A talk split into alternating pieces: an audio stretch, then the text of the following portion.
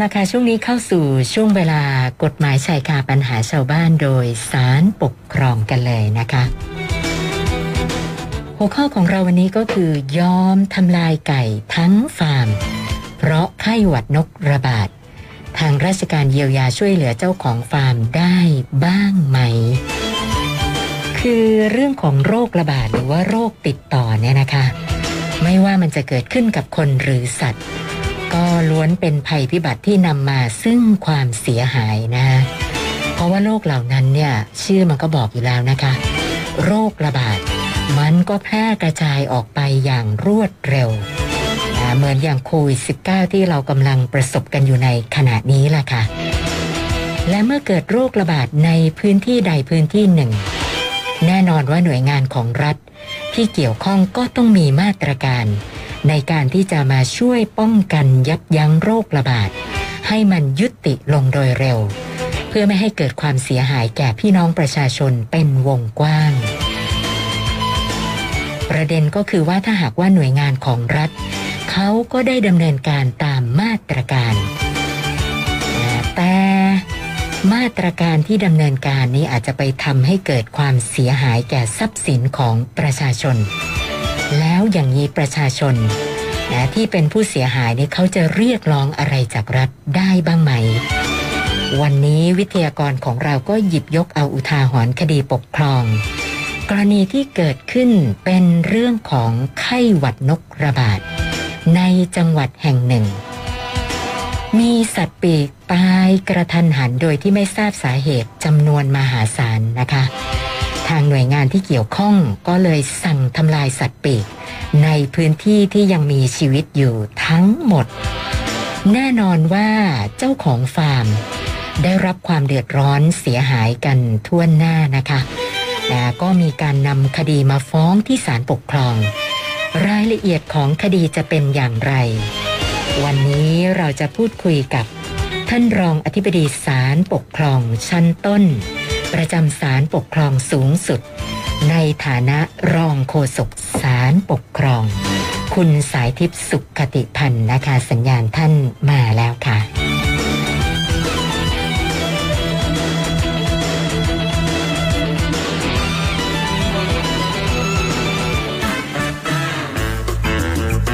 กฎหมายชายคาปัญหาชาวบ้าน โดยสารปกครอง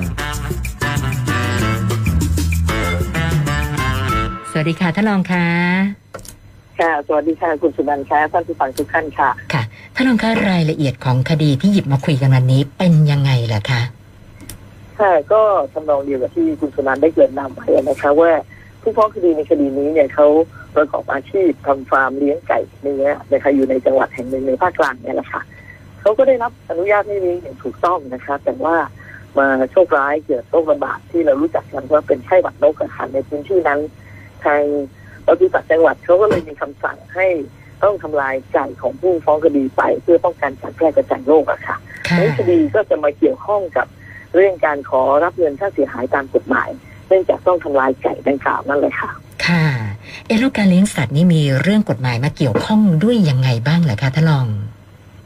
ค่ะก็ขออธิบายถึงกฎหมายที่เกี่ยวข้องไว้สักเล็กน้อยแล้วกันนะคะ คือการเลี้ยงสัตว์นั้นเราก็มีหลายวัตถุประสงค์นะคะอย่างเพื่อการพักผ่อนหย่อนใจเป็นงานอดิเรกทั้งหลายก็อย่างเช่นสัตว์เลี้ยงน่ารักน่ารักทั้งหลายอย่างพวกน้องหมาน้องแมวอะไรเงี้ยนะคะ ประเภทนี้ก็คงไม่ค่อยมีปัญหาทางกฎหมายมากนักนอกจากนานๆทีก็จะเกิดเรื่องเหตุเดือดร้อนรำคาญกับเพื่อนบ้าน หรือว่าสถานประกอบการต่างๆบางแห่งร้านอาหารเขาห้ามนำสัตว์เลี้ยงเข้าไป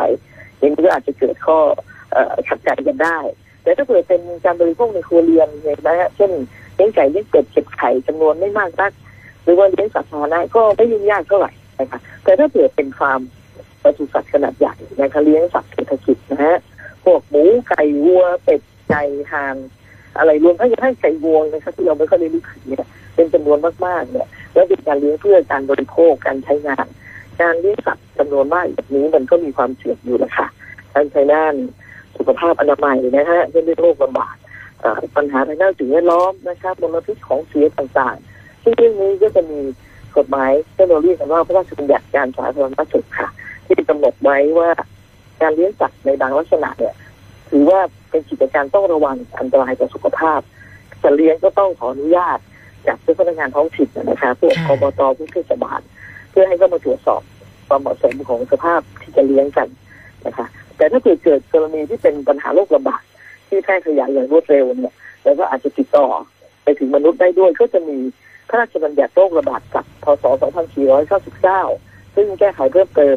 ต่อมาอีกหลายครั้งนะคะ จนทันสมัยที่เราใช้อยู่ในทุกวันนี้แล้วค่ะ ค่ะ แล้วคดีที่ท่านเราจะหยิบมาเล่าให้ฟังในวันนี้เนี่ยไม่ทราบเป็นข้อพิพาทประเภทไหนยังไงล่ะคะค่ะคดีนี้ก็เกี่ยวกับเรื่องการเลี้ยงไก่เนื้อนะคะ ก็เป็นจากเศรษฐกิจนะคะ ก็คือเขาเลี้ยงเพื่อจะขายเอ่อเป็นเป็นรายได้นะคะ ก็เป็นเรื่องของฟาร์มจับปีละค่ะ ผู้ฟ้องคดีรายนี้เขาก็เป็นผู้ประกอบการทำอาชีพฟาร์มไก่เนื้ออยู่ที่จังหวัดหนึ่งนะคะจังหวัดกำแพงเพชรเนี่ย ซึ่งเขาก็ได้รับอนุญาตอย่างถูกต้องนะคะ ให้ประกอบกิจการอันนี้อันนี้เมื่อปีหลายปีแล้วล่ะค่ะ2547นู่นเกิดระบาดของโรคไข้หวัดนกค่ะ ในพื้นที่นั้น ซึ่งท่านผู้ว่าราชการจังหวัดก็มีอำนาจตามพระราชบัญญัติระบาดจับโรคระบาดสัตว์เนี่ยนะคะเขาประกาศกำหนดเขตพื้นที่ให้เป็นเขตสงสัยว่ามีการระบาดดังนั้นตั้งแต่ต้นเลย เมื่อผู้ฟ้องคดีจะเลี้ยงไก่รุ่นใหม่เนี่ยนะคะ ก็จับมาจากโรงฟักที่จังหวัดภาคเหนือเนี่ยนะคะ ก็ต้องดำเนินการขออนุญาตค่ะ เราเรียกว่าเป็นการขอนำสัตว์ปีกเข้าพื้นที่นะคะเขาก็ยื่นหนังสือต่อทางปศุสัตว์จังหวัดเรียบร้อยแจ้งว่า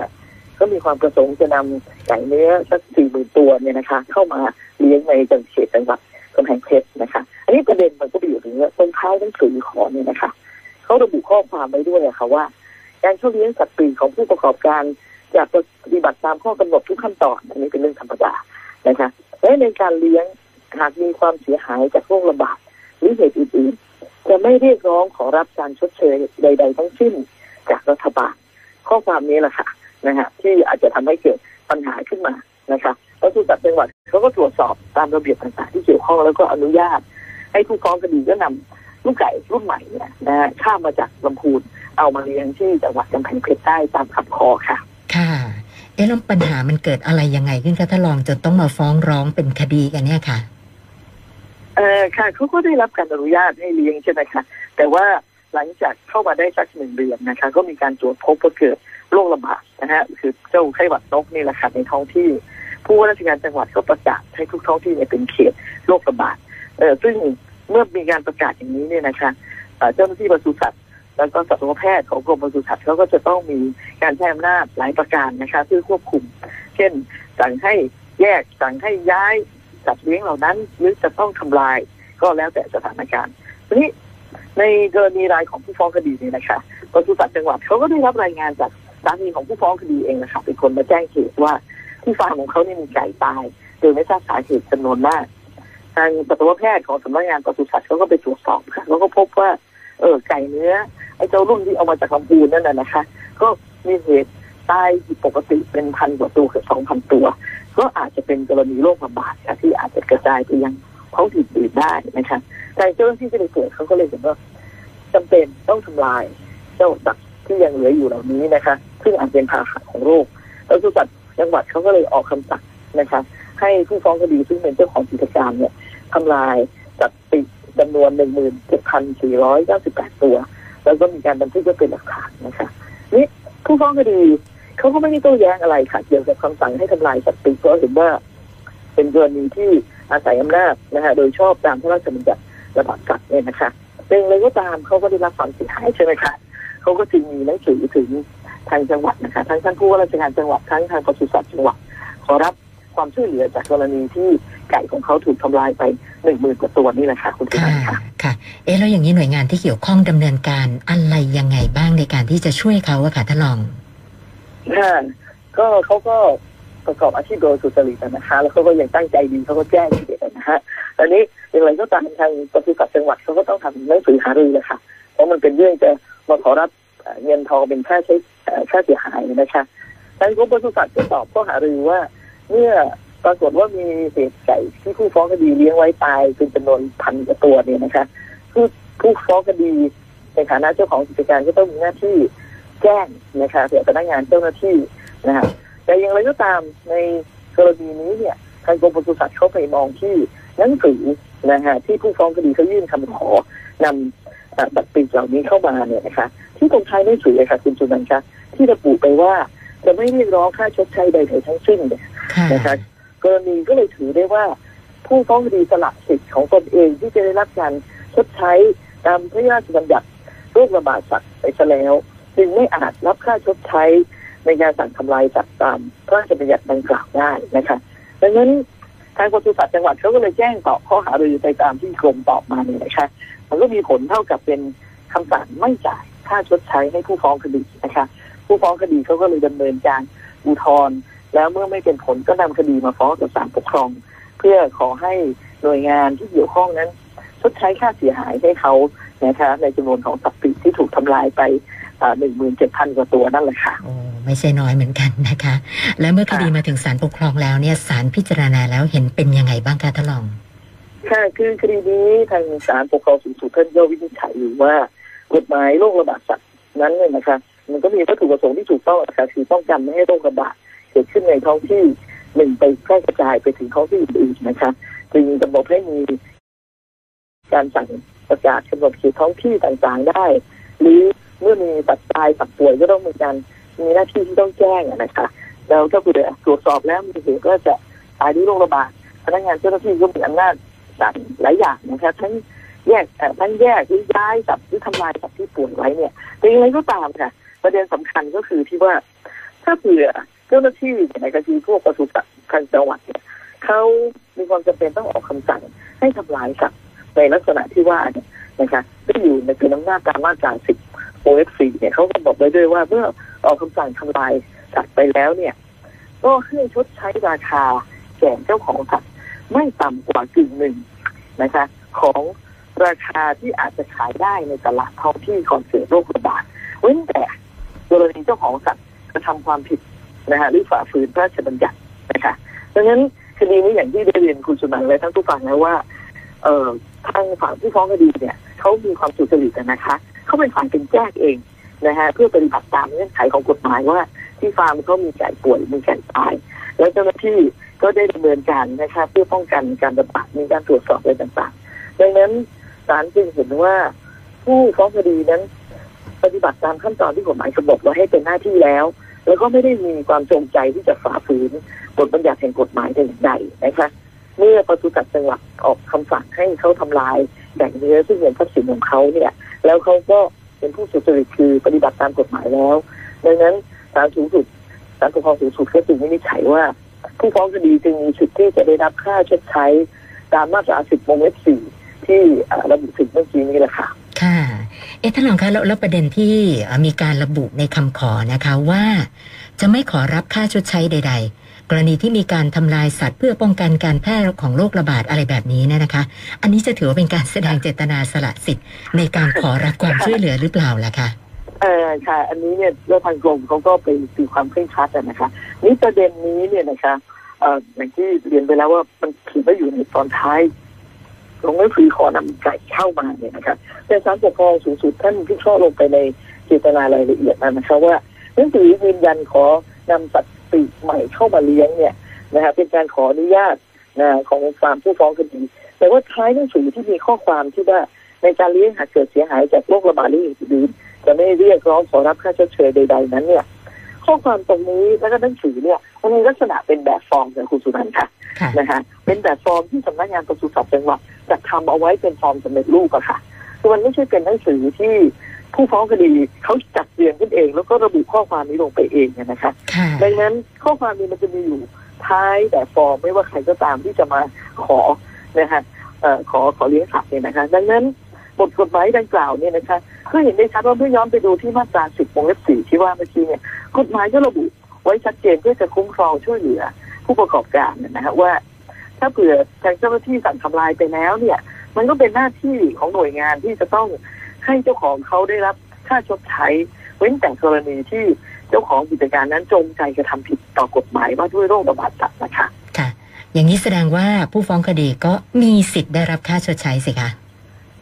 ค่ะก็ศาลก็วินิจฉัยเช่นนั้นเลยนะคะคือเมื่อไม่ปรากฏเหตุว่าผู้ฟ้องคดีเขาจงใจฝ่าฝืนหรือว่าหลบเลี่ยงนะฮะแล้วก็ปศุสัตว์เองก็ไม่ไม่ได้มีนโยบายที่จะไปฏิเสธให้ชดใช้ค่าเสียหายเลยนะคะ แล้วก็สิทธิ์อันนี้มันเกิดตามกฎหมายระดับพระราชบัญญัติอยู่ด้วย ดังนั้นการที่จะมาอ้างเอาข้อความที่เป็นการตัดสิทธิ์ผู้ฟ้องคดีที่พึงจะได้รับการชดเชยนั้นน่ะมันก็เป็นกรณีที่ไม่เป็นธรรมอะค่ะศาลจึงมองว่าหนังสือเอ่อดังกล่าวในส่วนที่เป็นข้อความเนี่ยก็ไม่มีผลผูกพันนะคะ ดังนั้นเมื่อทางปศุสัตว์จังหวัดสั่งทำลายไก่ของผู้ฟ้องคดีไปแล้วเนี่ย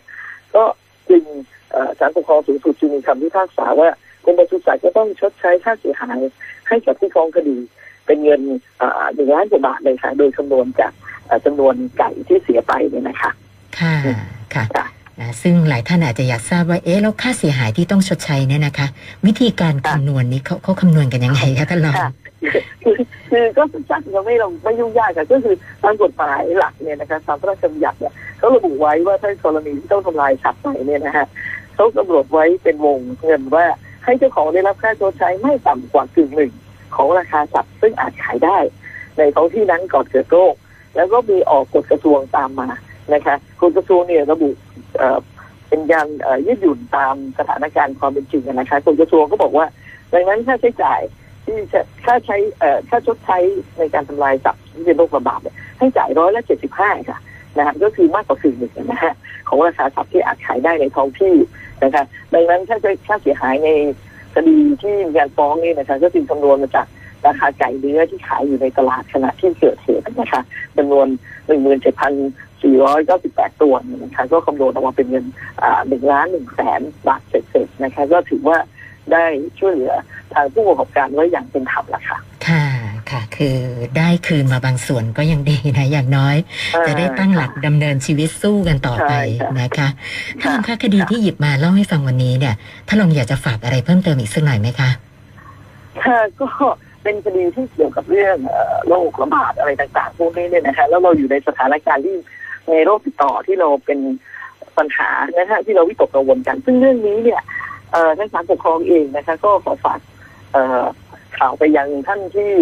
ประสงค์จะเข้าติดต่อกับศาลปกครองกันนะคะคือทางศาลปกครองขณะนี้เราก็มีมาตรการป้องกันผลกระทบนะคะอันเนื่องจากการเดินทางที่ไม่สะดวกนะฮะแล้วก็คำนึงถึงความปลอดภัยต่างๆ ของประชาชนด้วยเนี่ยนะคะเพราะฉะนั้นศาลปกครองก็จึงกำหนดว่านะคะถ้าถือว่าผู้กรณีหรือประชาชนที่จะมาติดต่อกับศาลเนี่ย ถ้าถือเป็นกรณีที่จะมายื่นฟ้องคดีเนี่ย นะคะไม่ว่าจะเป็นยื่นคำฟ้องใหม่ ยื่นคำให้การหรือยื่นเอกสารต่างๆ เนี่ย ไม่จำเป็นต้องมาด้วยตัวเองก็ได้นะคะค่ะสามารถใช้ระบบงานปกครอง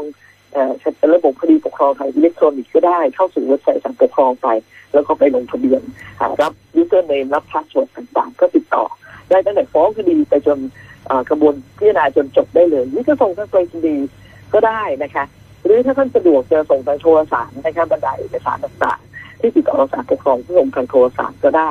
นะคะก็โดยถ้าเผื่อท่านประสงค์จะใช้การดำเนิน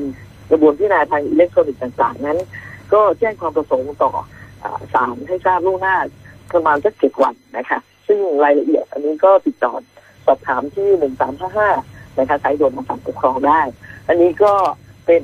สิ่งที่ทางท่านผู้บริหารศาลก็ให้ความสำคัญมากนะครับว่าอยากจะอำนวยความสะดวก ในเรื่องการกระบวนการยุติธรรมกับปกครองเนี่ยให้กับ